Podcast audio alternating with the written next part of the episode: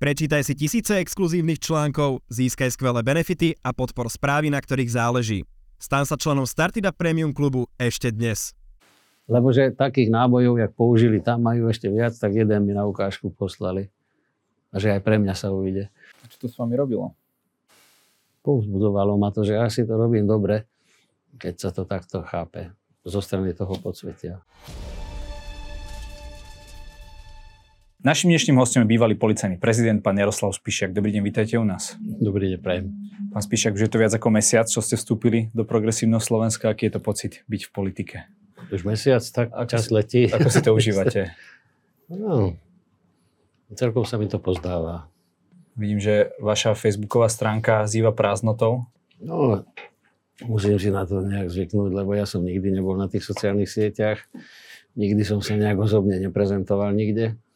Tak teraz zrejme asi musím zmeniť štýl života, aby som bol ako politik nejakým spôsobom efektívnejší, zaujímavejší. Uh-huh. A budete mať aj nejaký mediálny kurz, aby ste hovorili v rozvitejších vetách? Áno, už som absolvoval tri školenia. Pomohlo? Mm, neviem, asi nie. A ako sa vlastne pozeráte na doterajší výkon funkcie Romana Mikulca? Ako by ste mu možno dali známku ako v škole? Roman Mikulec mal veľmi dobré úmysly, ciele, aj motiváciu byť ministrom. Len podľa mojich, mojich nejakých pozorovaní a zistení v priebehu tých rokov mal problémy v prvom rade s krízami, covidovými, utečeneckými, vojnový konflikt, migračný problém. Čiže netypické ministrovanie to bolo oproti predchádzajúcim ministrovaniam. To bola jedna vec. A druhá vec, nemal nejak šťastie na politickú podporu svojej činnosti. Bol členom, bol členom vlády, koalície, ktorá práve v tom segmente boj proti kriminalite, proti organizovanej kriminalite, proti korupcii a spravodlivosti mala, mala nejaké medzery a problémy práve v tomto segmente. Dobre, a o čo teda žiadal minister Mikulec a nedostal to? Napríklad nevyriešila sa situácia ohľadom paragrafu 363. Ostalo to v pozícii teoretizovania, snahy zmeniť, nezmeniť. Nedo, nedošlo k žiadnej urýchlenej, promptnej akcie, ktorá by vyriešila tento problém a preto, preto aj vyšetrovania policajného zboru, ako aj obvinených politickej opozície došlo k rôznym dezinterpretáciám a vlastne tým sa sklzala verejná mienka na nejakú stranu, kde vlastne nebolo zrejme, že kto koná spravodlivo a kto nie. Dobre, ale paragraf 363, to niekto by povedal, že je skôr rezort To spravodlivosti. je rezort spravodlivosti, ale problém to robí v činnosti policajného zboru, ako aj špeciálnej prokuratúry, kde policajti, aj prokurátori špeciálni sa snažili vyšetrovať tak, ako im to dôkazy umožňovali. A potom paragraf 363 im túto prácu nejakým spôsobom hatil, neumožňoval v niektorých prípadoch postaviť obvinených, obžalovaných pred súd. A Mhm. tým sa to vlastne, tým sa vlastne dala, dala možnosť opozícii politickej napádať, dezinterpretovať a poukazovať, ako keby niečo nebolo v poriadku. No v akom zmysle ešte nemal podporu? Toto bola jedna z hlavných. A v ďalších, ťažko teraz narýchlo hovoriť, celá, celý, celý proces, ktorý bol vlastne hlavným motívom tej vlády, v ktorej bol ministrom pán Mikulec, bola, bolo, to nastavené, že to je protikorupčná vláda, ktorá tu nastolí spravodlivosť, poriadok a, a niektoré záležitosti, ktoré sa tohto mali týkať, neboli zákonne umožnené alebo oneskorene prišli nejaké legislatívne úpravy, ktoré, ktoré by toto v plnom rozsahu a okamžite umožňovali. Uh-huh. By ste Romanovi Mikulcovi dali akú známku, keby ste ho hodnotili ako v škole? Hm, nejakú známku. nikdy som sa nad tým nezamýšľal, lebo Roman Mikulec podľa mňa v tej oblasti, v ktorej som bol jeho poradca, čiže v súvislosti moja parketa tam bola pomôcť pri policajnej reforme, pomôcť pri nastolení nejakých procesov, ktoré by umožňovali čerpať financie z plánu obnovy, čiže pre policajný zbor, tak aby, aby boli odôvodnené požiadavky, čiže vytváranie nových policajných štruktúr, nových útvarov, koncepčne ich vytvárať, sumarizovať súčinnosť jednotlivých útvarov. Čiže nie je to riadiť, nie je to vykonávať, len pomáhať tým, ktorí to majú realizovať. Čiže, skôr... čiže, čiže len toto. V ostatných činnostiach ministerstva vnútra, ktoré je teda veľmi širokospektrálne a bolo to vidieť hlavne v celom, v celom tom procese tých všelijakých kríz, kde policajný zbor zohrával aktívnu rolu pri kontrolách, pri demonstráciách, pri nastolovaní verejného poriadku, ale v týchto činnostiach ja som nebol ani aktívny, ani ja, to nebola moja parketa. Mhm, čiže ste Alebo musel... riešenie utečeneckej krízy a migračnej krízy, mhm. to boli výsosné problémy alebo predmety riešenia policajného vedenia. Čiže ako keby do výkonu, e, do tej, výkonu priamo som... tej, tej, tých činností, či už vyšetrovania alebo zvládania tých kríz, ste sa nejako ja neangažovali? Ani neangažoval, ani som nezasahoval a hlavne kvôli tomu, aby som nebol napádaný, že sa do toho nejako miešam, keďže som nemal kompetencie. Preto som sa k tomu ani nikdy nevyjadroval, lebo bez znalosti tých spisov konkrétnych som nechcel sa k tomu vyjadrovať.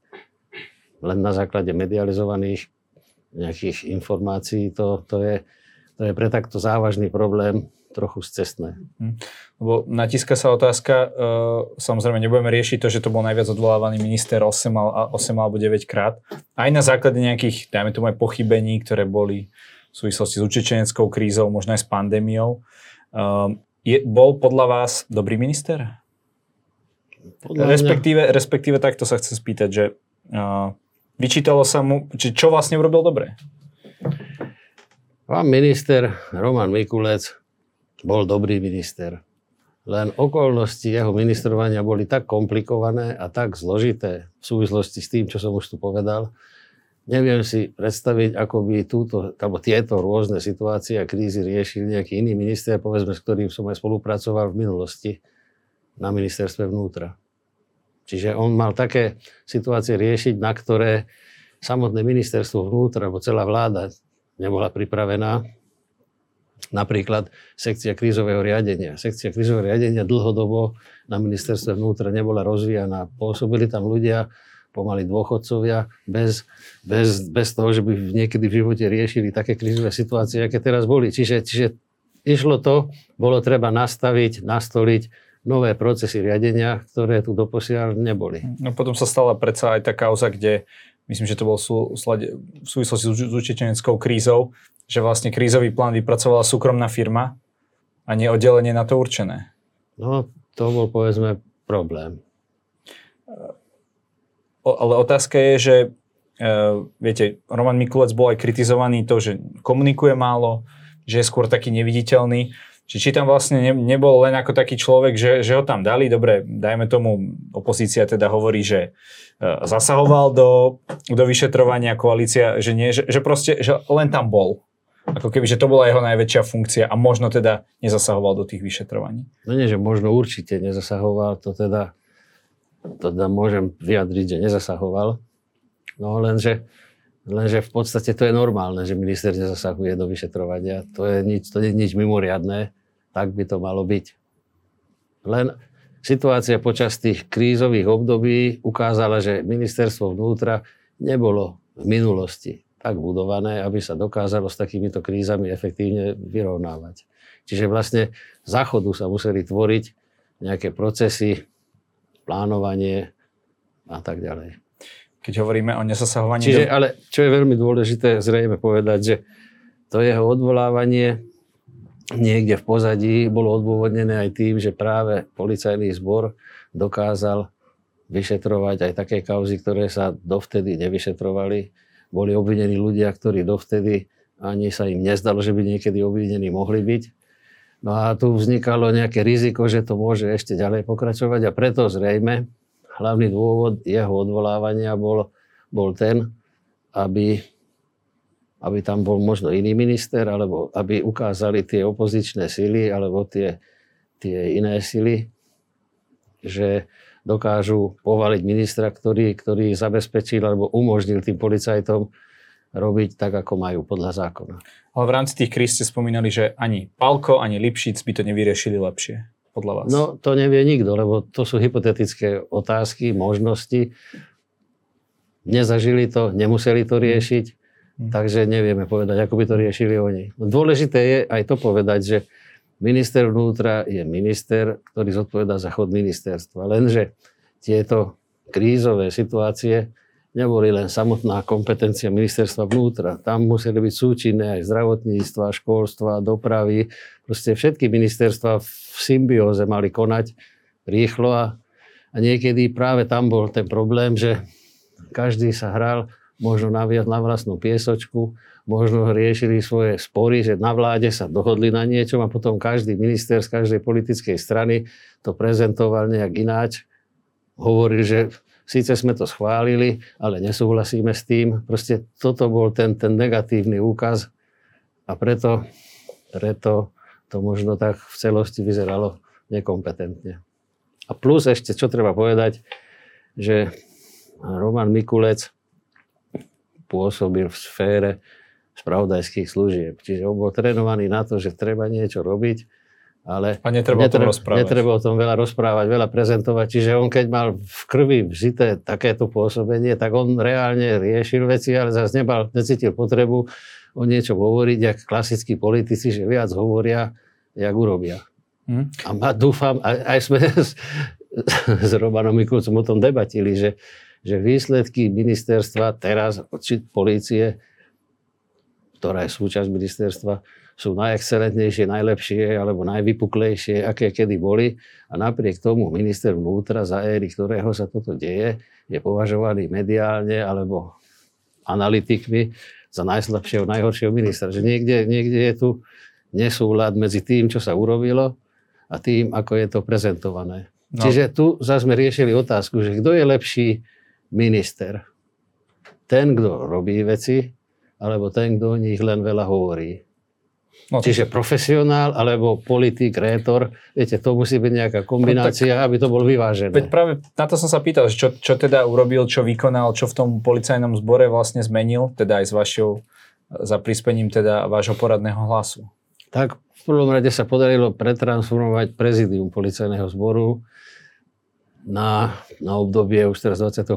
storočia, lebo posledná vypuklejšia reforma, reorganizácia bola ešte za mojich čias, keď som bol viceprezident. Dobre, a to občan ako pocíti? To občan, toto občan pocíti.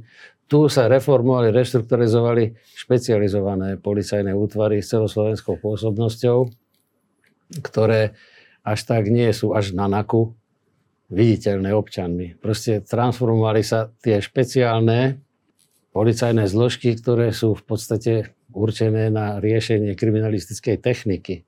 Čo doteraz, doteraz to bolo v móde zastaralom, nie na báze kriminálka, kriminálnych seriálov, že tí kriminalistickí technici v podstate vyriešia všetko.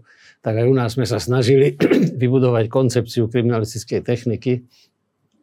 Vybudovalo sa alebo zriadilo sa nové pracovisko, ktoré bolo špecializované na špeciálne formy kriminality nie len klasickej, ale aj tie, ktoré digitálnej sa... napríklad? Napríklad digitálnej, environmentálnej. Finančné vyšetrovanie sa zaviedlo inštitucionálne. Finančné vyšetrovanie nie je vyšetrovanie klasické finančnej kriminality, ale finančné vyšetrovanie, ktoré má byť také podhubie pre klasických vyšetrovateľov, ktoré v pozadí skúma finančné toky, majetky, tých potenciálnych páchateľov podozrivých a následne podľa ich zistení sa potom vyšetrovateľ, ten klasický, môže rozhodovať, koho obviniť, koho neobviniť, ktoré majetky zaistiť, ktoré majetky pochádzajú z trestnej činnosti a tak ďalej. Čiže tieto veľmi dôležité veci sa zriadili a následne na toto malo dojsť k reforme aj tých útvarov, ktorý, ktoré sú teritoriálne, čiže okresné, krajské riaditeľstva. Mali sme pripravené rôzne... To bola už tá vaša reforma? Toto zboru? všetko bola, dohromady bola jedna ucelená reforma, ktorá sa vykonávala vo viacerých fázach, lebo, lebo viete, keď je covidová kríza, sú obmedzené na pohyby ľudí, treba zabezpečiť verejný poriadok, zabezpečiť ochranu občanov, životu, ich životu, zdravia, majetku pri demonstráciách masových, ktoré prebiehali. Potom pri vojenských alebo utečeneckých krízach.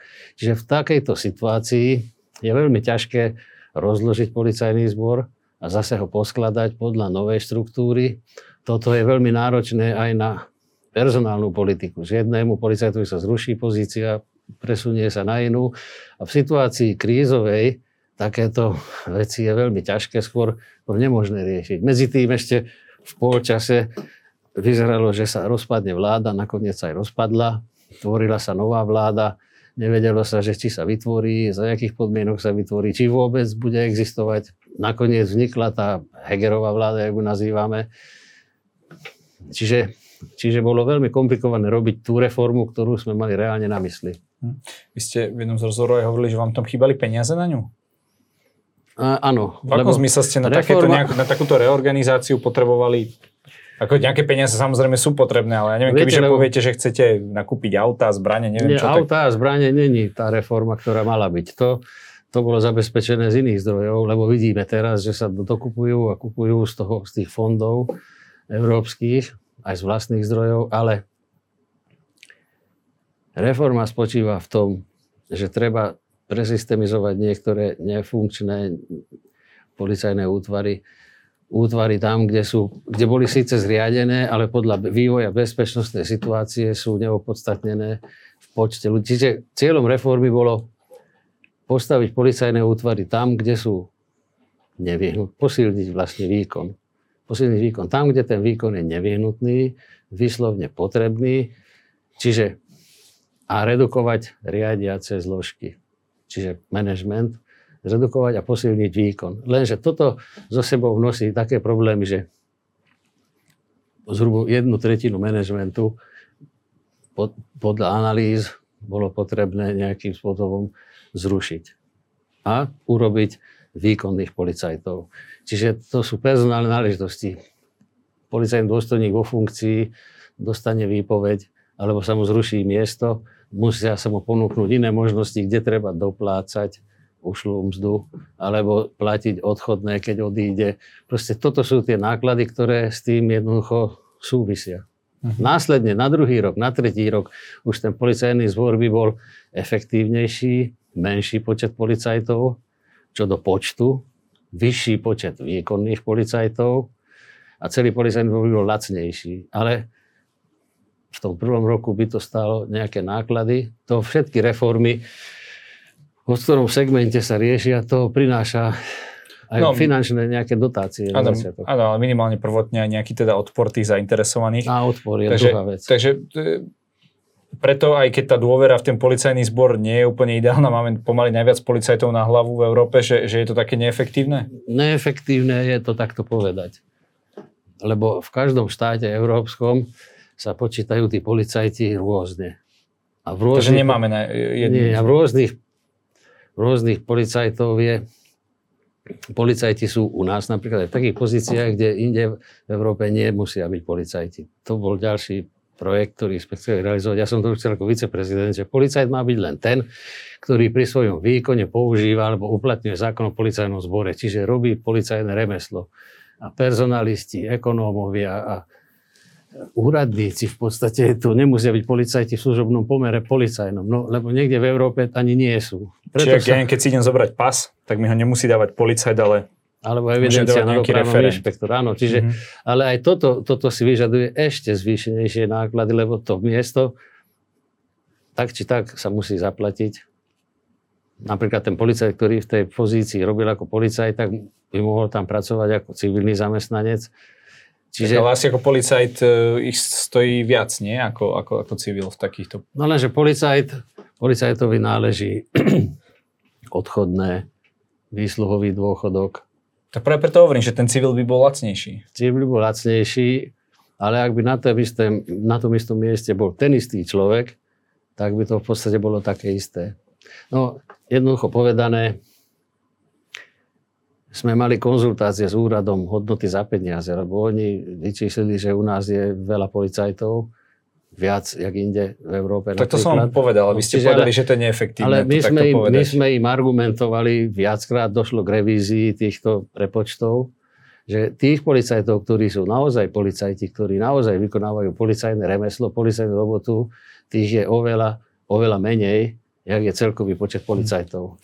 Ja som počul taký zaujímavý argument, teraz to bude tak, e, taká rádoby historka, hovoril mi kamarát, že e, ja keď idem do Chorvátska na dovolenku, a to môžem aj ja si potvrdiť, že, že za, za dva týždne tam nevidím jedného policajta. Ale som tu na Slovensku a tam ich za deň vidím, ja neviem, 5 policajných aut. Viete, že aj iné štáty k tomu zrejme pristupujú rôzne a je pravda, že tá policia je u nás celkom viditeľná. Či nie? No vidíte, niektorí občania hovoria, že nie, že nie sú policajti. Tak. E, páči sa vám to, čo s policajným zborom robí Štefan Hamran? On už keď od tých prvých rozhovorov sme ho tu niekoľkokrát mali, hovoril, že e, policajt by mal e, skôr dbať na to, na to, na to heslo pomáhať a chrániť.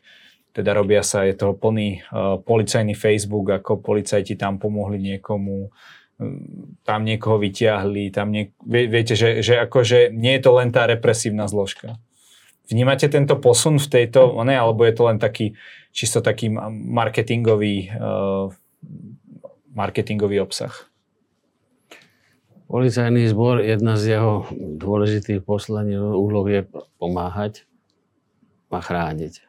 Čiže až to následne, keď nepomôžu a neuchránia, potom nasleduje ten úsek vyšetrovania, že vyšetrujú, stíhajú, navrhujú na väzbu. Proste to je už to, to, je to posledné, čo policajný zbor by robiť mal. Najskôr treba pomáhať a chrániť. Hm. Uh, Ale zase nesmie sa to preháňať, musí to byť vyvážené. No a teda v rámci tých zmien, ktoré priniesol Štefan Havran, vidíte tam nejak, nejakú zmenu tej paradigmy? Alebo ani nie? Tak paradigma je zmenená. V podstate je taká, jak aj, jak aj v minulosti sa to prezentovalo. Ako za Gašpara? No tak nie, za Gašpara bol... Neviem. Hovoríte, že ako aj v minulosti. No, tak... Myslím ešte viac v minulosti. Ako za vás, Áno, nechcel som to tak povedať. Dobre, dobre. Ja som dokonca ustanovil systém hodnotenia policajtov, ktorý by ich jednoznačne motivoval konať takto, ktorý by aj vyhodnotil. Čo, že by nemali e, bonusy za, za pokuty, ale áno, mali by bonusy áno, áno. čo za bonusy roztlačené za auta? Alebo nie, bonusy za to, že po, počas jeho služby sa nestane žiadny trestný čin alebo priestupok, viete. Čiže ja som ich nechcel hodnotiť podľa toho, že koľko napísali hlásení, koľko pokút dali, koľko čoho urobili. To bolo na tom policajtovi. Že ktoré z týchto oprávnení a v jakom rozsahu ich využije. Ak nevyužije žiadne a napriek tomu v jeho určenom úseku není trestný čin alebo priestupok, tak to je jeho šikovnosť. To je policajné remeslo. Alebo to, že to nezapísal. Alebo no, to nie, že, že si to v úvodzovkách, viete, akože, že to nemusí občania, si občania nahlásia, keď je problém, viete. Tak niekedy aj policajt môže vidieť problém, hej, napríklad pri cestných dopravných kontrolách a podobne. No môže. No a keď ho nevidí, tak potom... No, môže sa tváriť, že nevidí, že niekto prešiel zase, keď nevidí, nechá to tak, no tak potom sa môže stať, že počas jeho služby je viac nehôd ako ten, ktorý vidí a rieši veci. A to isté je aj obchádzkový, hliadkový policajti. Môže sa prechádzať po tichých uličkách, kde sa nič nedeje a môže tam spísať nejaké kontroly osôb, 30, 40, nejaké poznatky popísať, ale ten policajt, ktorý sa pohybuje tam, kde je to rušno, kde, kde sa pohybujú povedzme nejakí vytržníci, osoby, výkriky sú tam a táde sa pohybuje, no tak ten počas jeho služby bude menej tej kriminality ako toho, čo sa skrýva a nič nevidí. Viete, toto som ja chcel, aby motivova, motivácia bola dosiahnuť to, kvôli čomu ten policajt v robote je.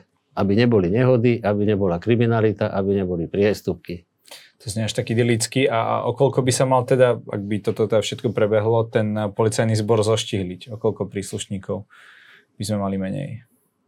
Nemusím úplne presne, môžete rádovo povedať. Rádovo 3000 čo by ste za tie peniaze nakúpili ušetrené? No, nenakúpili by sme nič, ale zvýšili by sme platy tým, ktorí zostanú. Čiže to je ako keby ten systém uh, motivačný. No to bol, to bol problém, že je problém získať nových policajtov, lebo policajná práca... A policajt zarába málo v tejto krajine? Policajt v priemere k, hospo, k priemernému platu v hospodárstve sa nedá povedať, že zarába málo, ale úmerne k náročnosti toho povolania. Viete, lebo niekedy sa ale prechádzame a policajt nič nevidí, nič nepočuje, tak pre ňo to je možno dosť. Ale sú policajti, ktorí to chcú robiť poctivo. Stre- aj radoví, aj riadiaci, aj všetci.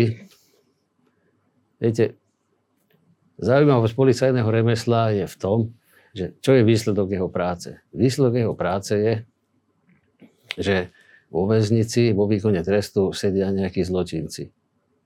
No a teraz tí zločinci tam sedia a rozmýšľajú, že vplyvom, prečo som tu. Lebo ten konkrétny policajt ma chytil, ten konkrétny policajt ma odstíhal. A v podstate to sú potenciálni nepriatelia všetci. No a policajt s tým musí žiť.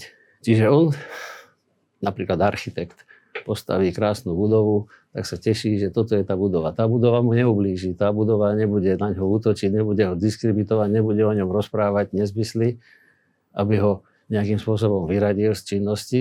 Ale policajt čím je efektívnejší, tým jeho výsledok práce je pre ňo nebezpečnejší. No a s tým sa treba zmieriť, s tým treba žiť. A to je ten problém, prečo policajt by mal zarábať o niečo viac, aby sme si mohli, aby si policajný zbor mohol vyberať tých, čo sa hlásia a nie, povedzme, pomaly lákať ich, aj takých, čo si nevedia nájsť uplatnenie. V poslednom čase je to tak, nevedia si nájsť uplatnenie nikde v žiadnej ekonomike, tak si povedia, tak čo spravím, tak, tak pôjdem za policajta. No a ako by ste z toho policajného sporu dostali také tie znité hrušky, ktoré možno chvíľku aj budú uh, ukaz- ukazovať môj, nejakú činnosť? Ten môj systém hodnotenia by ich jednoznačne identifikoval. Systém. Hm. Uh, čo sa určite zreformovať nepodarilo, je policajná inšpekcia. Áno, Vidíme... počak, že nie. Na policajnej inšpekcii prebehla reforma úplná. Čo sa tam zmenilo? Všetko. Názov. Riaditeľ. Aj riaditeľ. No riaditeľ není vymenovaný, len dočasne poverený. Pán Juhas. Áno, predtým bol iný, tiež len dočasne poverený. A ako teda bude fungovať inšpekcia po novom? Po novom, ono sa to volá už teraz ochranná služba. Tá časť inšpekcie, ktorá bola inšpe, úrad inšpekčnej služby. Podstata ich činnosti sa rapidne má zmeniť podľa toho, jak bola reformovaná, že má slúžiť na ochranu. Prvom na ochranu. Koho teraz? Spoločnosti od zlých policajtov. A zároveň ochranu tých poctivých policajtov pred nepoctivými alebo pred tými, ktorí v tých väzniciach špekulujú, že ako by tých policajtov zdiskreditovali. No a ako to zase... Lebo, lebo vždy inšpekcia počas môjho pôsobenia v policajnom zbore nikdy až na, alebo možno skoro nikdy, nepoukázala na nejakú trestnú činnosť vyšších policajných štruktúr, manažmentu povedzme, maximálne nejaký dopravný policajt, že bral úplatky, alebo nejaký policajt niečo preneveril. Tam bolo priamo pod ministerstvom vnútra, takže vyšetrovali samých seba. Jak samých seba? Tak keď minister vnútra stanovuje šéfa inšpekcie. No nie, vláda. No tak vláda tak asi je s ministrom vnútra nejakým spôsobom stotožnená. No, nemusí byť, lebo si je tam koaličná, koaličná zmluva alebo koaličné rokovania, tak nie je isté, že budú súhlasiť s tým, či si nebudú, minister. Viete. Či si bude človek ako keby sám do vlastného no, strieľať. Záleží to od manažmentu vždy. No. Inšpekcia má byť ochranná služba ochranná služba. Chrániť policajný zbor a spoločnosť od nepoctivých policajtov. A v prvom rade chrániť tých poctivých, lebo tí trpia najviac. To som zažil veľakrát. Poctivý policajt mal vždy najväčšie problémy. Boli na ňo podávané trestné oznámenia. Bol mediálne alebo nejak ináč diskreditovaný, zastrašovaný, Amen. ohováraný. A inšpekcia mala za úlohu okamžite, okamžite to vyriešiť. Bude to pravda, alebo to pravda není. Tak nikdy to objektívne nevyriešili, len tak dostratená. To väčšinou vyšlo pri tých vyšších manažeroch policajných. No a nedalo sa jednoznačne posúdiť, že teda je schopný, je dobrý alebo je zlý ten policajt. Lebo a, ale sa hovorilo, že vyšetruje ho inšpekcia. Tak húha, inšpekciu vyšetruje, tak treba, tak není asi dobrý, keď ho vyšetruje inšpekcia. Viete, to, dlho to trvá a neprinesie to jednoznačný záver. Čiže preto teraz ochranná služba okamžite rýchlo preukázať, či tie anonymy, alebo tie diskreditácie, alebo trestné oznámenia sú opodstatnené alebo nie a chrániť poctivých. No a Čiže skupina tak. vyšetrovateľov okolo pána Čurilu, pán Ďurka a podobne sú čo? To sú vyšetrovateľia tí, tí poctiví alebo, alebo tí zlí? No, toto by mala povedať tá inšpekcia. No, tak vy, vy, ďalej sú, stále sú vyšetrovaní krajskou prokuratúrou? Sú. Správne? To je ten môj problém. Nepoznám spisy ani z jednej strany, ani z druhej strany. Mediálne sa tu prezentuje aj z jednej strany, niečo sa prezentuje aj z tej druhej, tej policajnej. No a mediálny obraz sa javí, ako keby tí policajti na tej NAKE v niektorých prípadoch zneužívali právo. Dokonca sa o nich hovorí, že, že sú zvery. Mafia. A mafiáni všelijakí, viete, ale ťažko sa to hovorí, lebo ja som nikdy v živote nehovoril nič, keď som nevedel spis. Tam je to napísané, kto má pravdu, kto nie. Teraz na základe mediálneho obrazu vidíme, že opozícia prezentuje svoje pravdy zostrihanými. Počkajte, pán, ale vy ste teraz opozícia, viete to? Ja som není nič. Člen opozičnej strany, mimo parlamentnej. Mimo parlamentnej, to nie je opozícia, je parlamentná opozícia. Je, aj, je aj parlamentná, aj mimo parlamentná. No tak dobre, tak mimo, mimo parlament. A kto je teraz opozícia, a kto je koalícia? Vlastne teraz a vlastne vy tam máte v parlamente dokonca je, pána Valáška. No ale aj ten... No dobre, no tak ešte si musím zvyknúť na to, že čo som vlastne zač. Opozícia. Čiže, čiže parlamentná opozícia, parlamentná opozícia prezentuje svoju pravdu o politických megakauzách. Vyzerá to podľa medializovaných dostupných informácií zostrihanými, účelovo vytrhnutými z kontextu informáciami. Takže ja si myslím, že pravdu majú Čurilovci. A vy ako šéf, bývalý šéf policajného zboru, uh, myslíte si, že je v poriadku, keď sa medzi sebou tí príslušníci takto rozprávajú? Ktorí? Hmm, pán Čurila, Ďurka. To, čo vlastne bolo na tých nahrávkach, že tam boli rôzne vulgarizmy a tak ďalej. No, viete, Policajti sú drsní chlapi väčšinou. Vy, keď sa rozprávate v partii nejakých kamarátov, nepoviete nejaké hrubé slovo niekedy? No, alebo myslím, vy, že dosť často. Vyjadrujete sa stále len tak, ako, keby, ako teraz pred kamerami, viete. Čiže, čiže toľko by som tomu povedal. Potom si môžeme zobrať aj druhú stranu mince zase, debaty na polovníckej chate, ktoré boli tiež nejakým spôsobom prezentované. Tam tiež aktéry nepoužívali nejaké vybrané slova. Tam dokonca advokát presviečal svetka, že ako má svedčiť, má to zvaliť na mŕtvého pána Lučanského. To bola nominácia pána Makova, áno. Že tento už nepotvrdí ani nevyvráti. Nevyvráti. Že z toho bolo zrejme, že tam, tam, tam vytvárajú nejakú fiktívnu vec. Potom ten istý advokát obvineného hovoril, že pichne vidličku do čela, viete, alebo že otrhne hlavu, zrazí ho z motorky prokurátora, vďaka ktorému bude jeho klient odsúdený tak to sú tiež také debaty. A toto sú vážne debaty, tak potom aj tie treba brať rovnaký meter. Ja, ja sme sa zúčastnili na debate uh, u Mareka Vagoviča ohľadom vlastne manipulovania tých nahrávok a myslím, že to bol Tibor Gašpar, kto sa spýtal, že uh, či im nevadia, nevadí vlastne tá uniknutá nahrávka uh, z polovníckej chaty. Hej, že tu máme nejaké uniknuté nahrávky vyšetrovateľov versus nahrávky z polovníckej chaty. Takže je problém, že sa podľa vás uh, aj táto nahrávka unikla do médií? Ktorá? Ty, Spolovníckej Je to problém. Všetky uniknuté skutočnosti, ktoré unikajú, sú problém. Aj keď je to voči smeru, hej? Mali by byť odstíhaní. Všetko treba, všetko je podľa mňa chyba. Jedno, čo má byť utajené, má byť utajené. Má sa to verejne prezentovať až pred súdom. No, viete, keď sme boli zvyknutí ešte aj najmä pred vraždou Jana Kuciaka a Martiny Kušnírovej, že niektoré tie ako keby uh, vyšetrovania išli dostratená, tak či práve tou medializáciou nezabezpečíte to, že sa to už nedá ututlať? No ale keď pristúpime na takýto meter, tak potom, keď jedno sa môže zverejňovať, tak iní si myslia, že aj ich teórie sa môžu zverejňovať. Viete, to by sa nemalo zverejňovať vôbec nič. Nemali by to unikať. Bola, kedy sa hovorilo, že vo verejnom záujme sa to robí, lebo ináč iným spôsobom by sa neprinútili orgány činné v trestnom konaní konať objektívne. Tak sa to zverejňovalo vo verejnom záujme. Čiže aj teraz parlamentná opozícia hovorí, že tiež vo verejnom záujme to, to prezentujú, aby ľudia videli, že čo sa robí v tom vyšetrovaní. Viete, tak ja keď som tak rozmýšľal ohľadom tej, tej, tej ako, ako hovoria teda tí, že teda cieľom vlády je kriminalizovať opozíciu, áno. tak ale zaujímavé je, že zo strany progresívneho Slovenska nie je nikto kriminalizovaný. Teda nemám takú informáciu. Keď je cieľom kriminalizovať proste unblock opozíciu, prečo nie progresívne Slovensko? Prečo myslíte? No, tak lebo není za čo. A túto mm, koalíciu teda Smer, Hlas a, a Smerodina. E, no, v prvom rade musím povedať, že tu vôbec jeden názor je teda tej parlamentnej opozície, že sú politicky nejakým spôsobom persekuovaní, kriminalizovaní.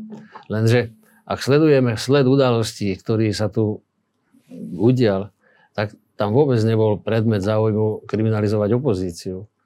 Jednoduchým spôsobom tie samotné vyšetrovania začali ešte za funkcionárčenia tých ľudí, ktorí tam dosadila tá opozícia, ktorá teraz namieta veci. Ale, to... ale, ale aby som to dopovedal, čiže riešili sa nejaké vyšetrovania zločineckej skupiny Takáčovci a títo Takáčovci potom začali svedčiť proti, proti nejakým Myslím, to úrad, Mako. Mako, Mako štátnym úradníkom, ktorý je...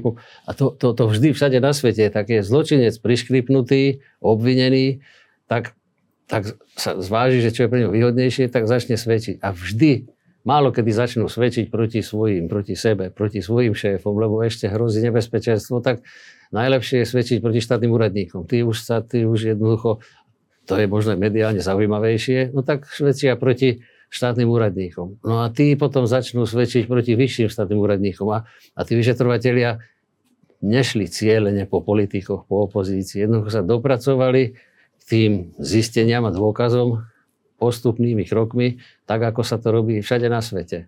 Od najnižších zločineckých štruktúr až po tie vyššie štátne alebo ešte vyššie politické. Otázka ale, či aj vtedy už to nebolo nejakým spôsobom vyrovnávanie si účtov, lebo vieme, že v tom policajnom zbore bola nejaká skupina okolo, napríklad okolo pána Lučanského a iná skupina možno okolo, okolo pána Gašpara s Norbertom Bodorom a tak ďalej. Že nebolo to už vtedy nejakým spôsobom vyvovanie si účtov, teda keď ešte bola tá predchádzajúca garnitúra, že tu nejaké mocenské skupiny hrali o moc? Existujú aj takéto alternatívne teórie. Sú to alternatívne? Sú, sú to konšpirácie? Čas možno ukáže, či sú to konšpirácie, alebo niečo na nich aj pravdy je. Existujú, alebo existovali v policii už napríklad aj za vás, keď ste, či keď ste robili prvého viceprezidenta za vlády Mikuláša Zurindu alebo prezidenta za vlády Vety Radičovej policajného zboru, takéto skupiny, ktoré v policajnom zbore bojovali o moc? K tomuto by som povedal toľko, že v policajnom zbore vždy existujú tieto pnutia a vždy vtedy, keď určitá časť policajného zboru, keď je tak manažovaná, že sa ide po, po veľkej kriminalite, po závažnej kriminalite, po organizovanej presahom až na štruktúry spoločensky, spoločensky najvýznamnejšie, tak vtedy nastáva vždy to pnutie. Vždy to pnutie nastáva ja som to pnutie zažil veľakrát, tiež som bol veľakrát stíhaný, vyšetrovaný, erzekuovaný. A, a,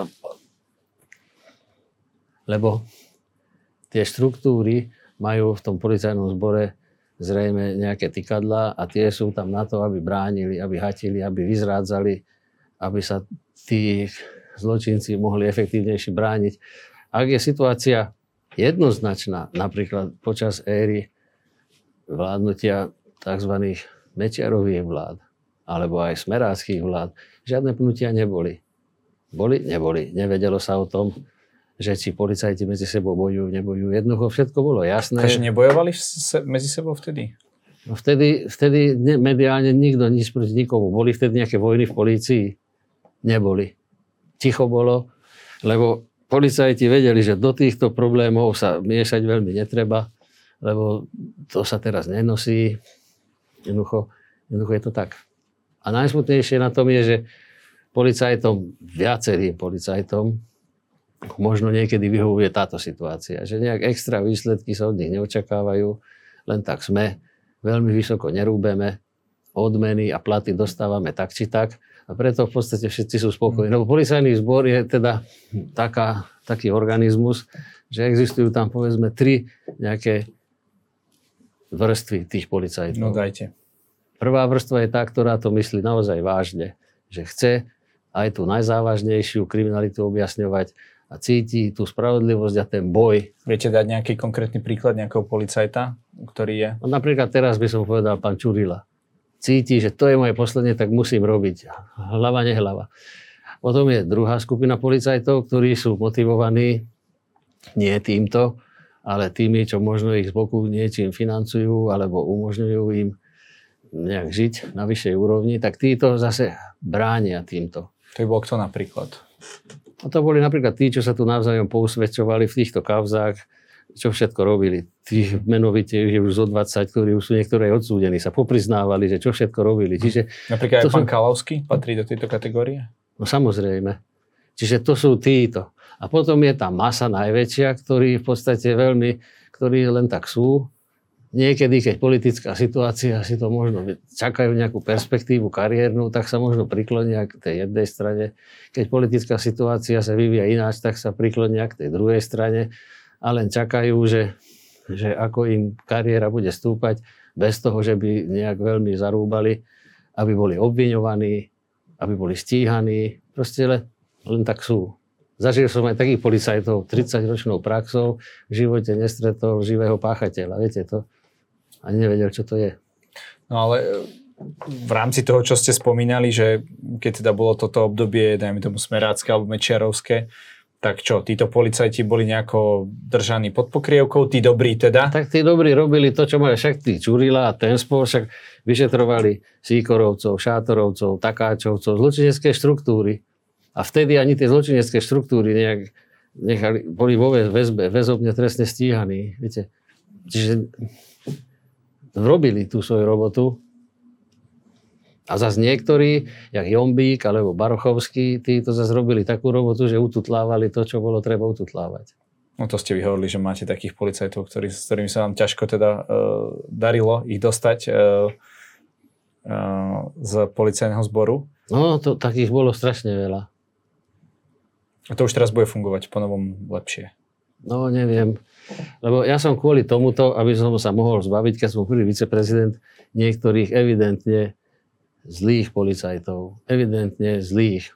Lenže inšpekcia ministerstva vnútra nevedela preukázať nič. Kontrolná činnosť nepreukázala žiadne pochybenia. Takíto policajti práve sú tí, ktorí vždy majú všetko v poriadku. Spisy excelentne vedené, úlohy excelentne splnené, osobitné finančné prostriedky vykázané. Všetko je v poriadku, že kontrola, akú som poslal na nich, nikdy nič nezistila, na základe čoho by som mohol prikročiť nejakým personálnym opatreniam. Ale policajti medzi sebou hovoria, že ten spolupracuje s podsvetím, ten zase pre toho pracuje, ten pre iného pracuje. Ale keď hovorí som tomu policajtu, tak, tak povedz ako svedok, vypovedaj. Tak zase viete, nejaká falošná kolegialita, málo ktorý policajt by sa do toho dal ak není nejakým spôsobom teda prinútený, že je sám obvinený. No, tak bolo potrebné vymyslieť niečo, tak som vymyslel odvolanie z funkcie bez udania dôvodu oficiálneho. Samozrejme, ten dôvod musel byť, keď sa to prerokovalo odborovým zväzom, takže len sa to nemuselo verejne povedať, lebo zotrvanie takéhoto policajta vo funkcie by bolo na újmu policajného zboru. Len to je taký, taký bič možno na tých no ja poctivých to, pri, pri tej zlej ja som, to, ja som to sa snažil, napríklad policajt Dreveniak, ktorý bol nakoniec odstíhaný na, na 17-18 rokov odsúdený, spolupracoval s tými šátorovcami. Tohto som sa potreboval zbaviť, tak hlavne kvôli nemu som vymyslel ten paragraf. Tak som to vyriešil ešte s viacerými, asi 8 naraz. No len potom sa toto zase zneužívalo, potom boli, potom boli pri tých iných policajných manažmentoch takíto policajti, práve tí policajti, tí poctivejší, boli, boli podľa tohto paragrafu bez dôvodu. Keď ste, vyše, keď ste vyšetrovali mafiánske skupiny, ako napríklad tú vraždu Papajovci, to myslím boli? Tá 10 Papajovci boli obete. No, takto som myslel, áno, vraždu Papajovcov. Uh, mali ste nejaké tlaky z podsvetia? Alebo na také šarže, ako ste boli, uh, si, si vtedy nedovolili? Vtedy som nebol šarže, vtedy som bol okresný riaditeľ. No a to nie je šarža? No vlastne, hej, okresný riaditeľ, len z pozície policajného prezidenta, viete, to tak, no, Áno, dostal som všelijaké výzvy, aby som prestal s tou činnosťou. Nejaké náboje v, v, v pošte, alebo čo to bolo? Áno, áno, aj náboj do samopalu 58, aj, aj s komentárom, že aby som sa nestaral do toho vyšetrovania, lebo v podstate sa o nič zlého nejednalo, len o také jarné upratovanie. Lebo to A to bolo, tam bolo napísané, hej? Hej. No. Lebo že takých nábojov, jak použili tam, majú ešte viac, tak jeden mi na ukážku poslali. A že aj pre mňa sa uvidie. Potom som dal rôzne také výzvy, že kto inému jamu kope, sám do nej padne a všelijak, všelijaké možné. A čo to s vami robilo? Povzbudzovalo ma to, že asi to robím dobre, keď sa to takto chápe zo strany toho podsvetia. Uh, bol, bolo tam aj nejaké, keď to poviem úplne, úplne hlúpo, že nejaké také reálne riziko, lebo ja si viem predstaviť, že keby zabili policajta, minimálne v tých filmoch je to tak, že potom celý policajný zbor, e, hlava nehlava by sa proste do nich pustil, že by na seba no, len, toto... že, že, že, to je taký, ako keby také sveté, že, no, hlava, nehlava, že policajtov... Tomuto, hlava, nehlava, k tomuto môžem povedať jeden príklad. Mali sme bezpečnostné opatrenie, aby tí zločinci, mafiáni v Dunajskej sede nebrali výpalné na, na rôznych spoločenských podujatiach. Sme policajne hliadkovali a keď sme ich videli, tak sme ich eliminovali aby nerobili to, čo chceli robiť.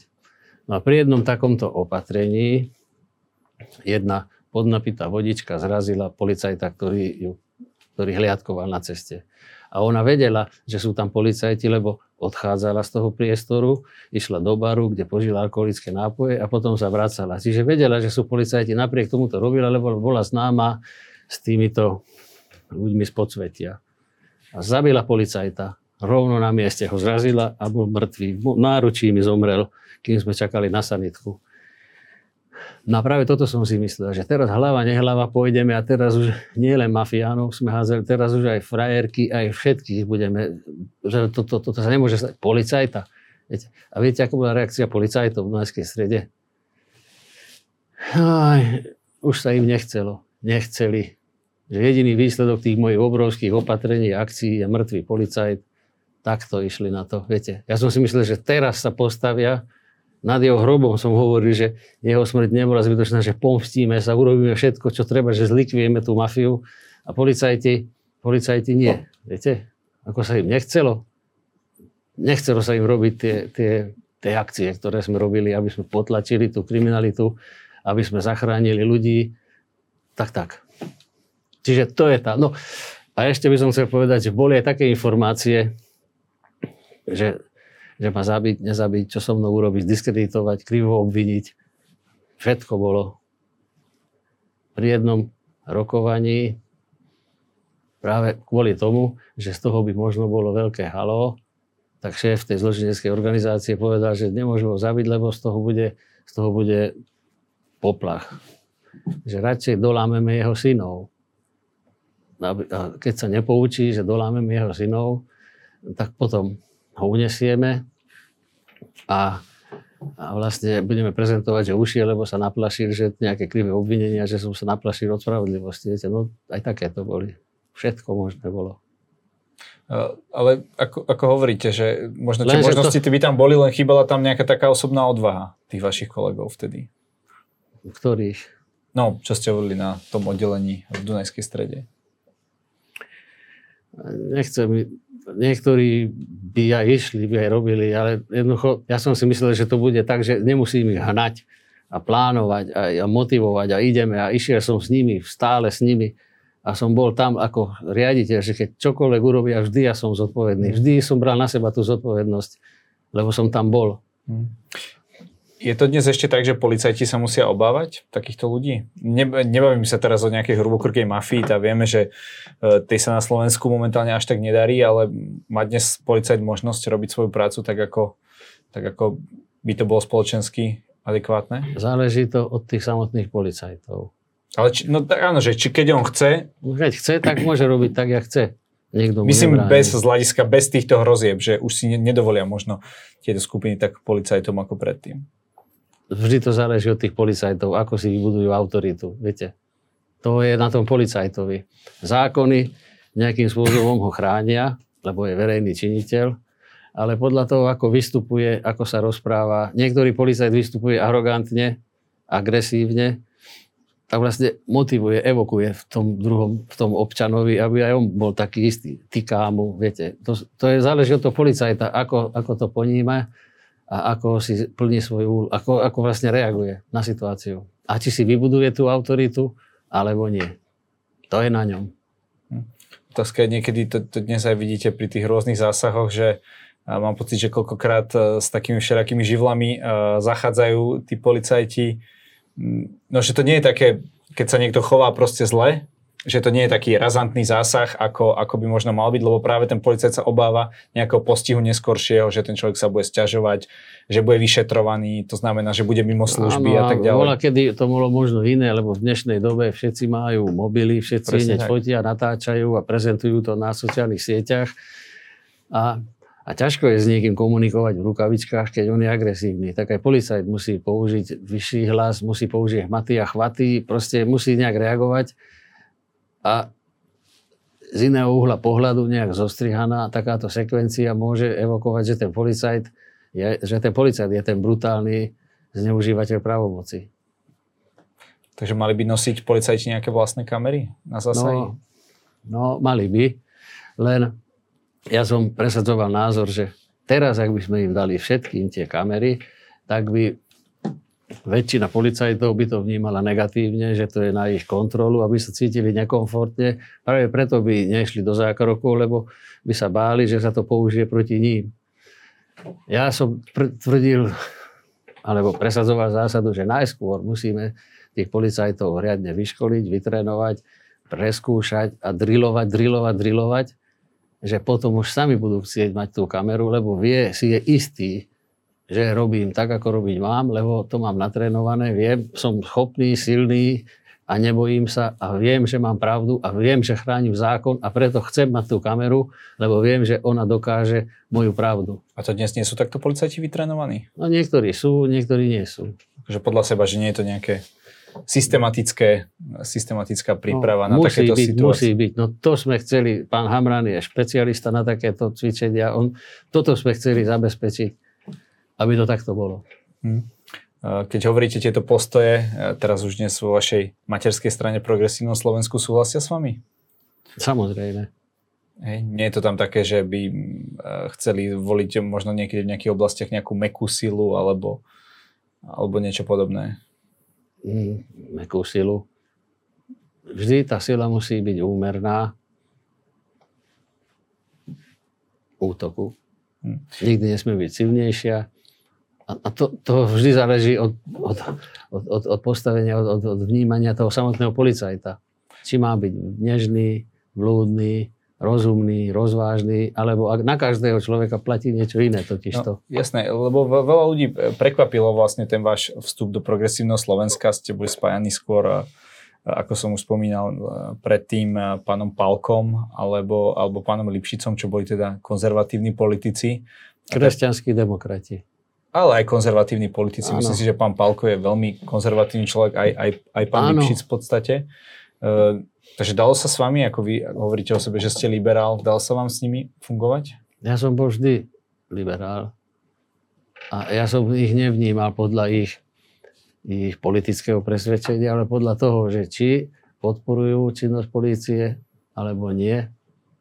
Čiže či chcú, alebo nechcú bojovať proti kriminalite a zabezpečovať to, čo policajný zbor v tejto veci potrebuje. A to práve títo dvaja robili elegantne, perfektne. Napríklad, môžem povedať, pán Pálko, začia z pána Pálka, bol vymenovaný vojenský biskup alebo policajnou pre ozbrojené zložky a bolo, bol prezentovaný chrám a prvá omša a všetci manažeri policajní povinne tam mali ísť na tú omšu v slávnostných uniformách. Tak pán minister mi povedal, že, že teda sa uvidíme v nedelu na omši. Tak ja som povedal, že ja na omšu neidem, lebo ja som neveriaci, jednoducho ja tam neidem. A on, že to máte taký problém, jednoducho tam ísť, reku, mám, ja tam neidem. A hovoril som, lebo, lebo že prečo? No lebo preto, lebo bola kedy, bola kedy sa nesmelo a teraz zase sa musí, ja, ja nemám rád takéto. Tak som tam ani nešiel, viete a bolo to teda e, v rámci možností v poriadku prijaté. Uh, vy ste hovorili, že... A on to prijal, čiže jednoducho on vedel, aký som. Hej. Ale ešte ste hovorili, že ľudia, prečo nepoznajú teda vašu politickú príslušnosť, tak na tom politickom kompase, dobre, v zmysle liberál versus autoritár, ste teda skôr ten liberál a v zmysle pravice, lavice? Kde sa definujete? V zmysle pravice teraz není, není na mieste vôbec o tom hovoriť, preto lebo tu tí, čo sa prezentujú, že sú pravica, tak používajú možno skôr, možno ešte až komunistické ťahy. To koho Čiže... myslíte? Už ste politik, môžete pomenovať. Ja stále som ešte po vyjadrovaní policajt. A napríklad... Môžete povedať svoj názor, je to, je to slobodná napríklad, napríklad pán Matovič slubuje, slubuje, rozdáva, rozdáva ja myslím, že on už ani nepo, sám nepoužíva ten uh, pojem pravicový politik, no, možno niektorí iní, možno z nejakej ich historických dôb im hovoria, že pravica, OK, rozumiem. Čiže, čiže, ale sa prezentujú, že sú pravica konzervatívna dokonca. To, tu sa skôr chápe pravica, lavica v tých spoločenských nejakých postojoch a nie v tej ekonomike. Mm-hmm. No. Čiže nie, nemá zmysel tu vôbec o tom hovoriť, lebo teraz pravica, lavica. Ja som človek, ktorý chcem demokraciu, chcem poriadok, chcem zákonnosť a že či to poskytne lavica alebo pravica, to je teraz tak jedno. Lebo teraz o to ide. Či tu zachováme demokraciu, či na to pôjdeme správať, či zľava, to je jedno. Hlavne, aby sme ju udržali. Hmm. S čím má naša scéna alebo aj, aj spoločenská situácia, problém sú ľudia, ktorí uh, ťahajú nitky spoza politiky. Mm-hmm. Vy robíte pre jedného človeka, ktorý je označovaný ako, ako oligarcha, stále je to Oskar Világi, generálny riaditeľ Slovnaftu. Uh, myslíte si, že to nejakým spôsobom nabúrava dôveru vo vás ako, ako v človeka, ktorý možno má nejaké skúsenosti v rámci policajného zboru a tak ďalej? Musím to opraviť, čiže ja nepracujem pre ňo, nie som jeho zamestnanec ja som zamestnanec Slovnaftu. A on je generálny riaditeľ. Už teraz není generálny riaditeľ. Aha, tak to je stará informácia, pardon. Čiže je predseda predstavenstva a má pozície v skupine MOL najvyššie. Čiže, ale nie som jeho zamestnanec, nie som zamestnanec jeho firiem, jeho zamestnanec. Ja som zamestnanec akciovej spoločnosti. Dobre, tak ale príjmal vás on do tej funkcie, to, to ste No, hovorili. aj to je omyl. To ste hovorili vy, to ste hovorili vy, že on, vás zavolal on, on, on, on, on zavolal, navrhol tým, ktorý ma prijal, lebo ja som bol na pohovore v skupine MOL v tom čase viceprezidentom MOLu, šéfa bezpečnosti MOLu, to je môj šéf, šéf bezpečnosti skupinovej na úrovni MOL. Skupiny. Dobre, takže aká medzi vami vlastne prebieha komunikácia dnes? Na, na, na báze pracovnom, pracovnej, pracovnej komunikácie. Dobre, a keď bude niekto hovoriť, že ste jeho človek?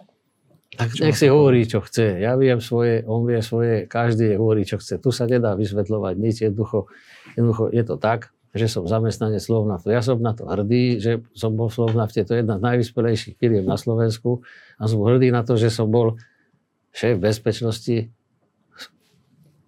ono sa to volá, že skupina firmy Slovnaft. Viete, to, bolo, to bol prestíž pre mňa. A hm. je, tam ste robili aj s Romanom Mikulcom. E, zmenil sa možno... Ešte by som povedal, že keď som nastúpil do toho Slovna v roku 2006, odiš, musel som odísť z pozície viceprezidenta, tak, tak v tom čase v tom Slovnafte bol dosť veľký chaos, čo sa týka rozkrádania rôznych nelegálnych aktivít.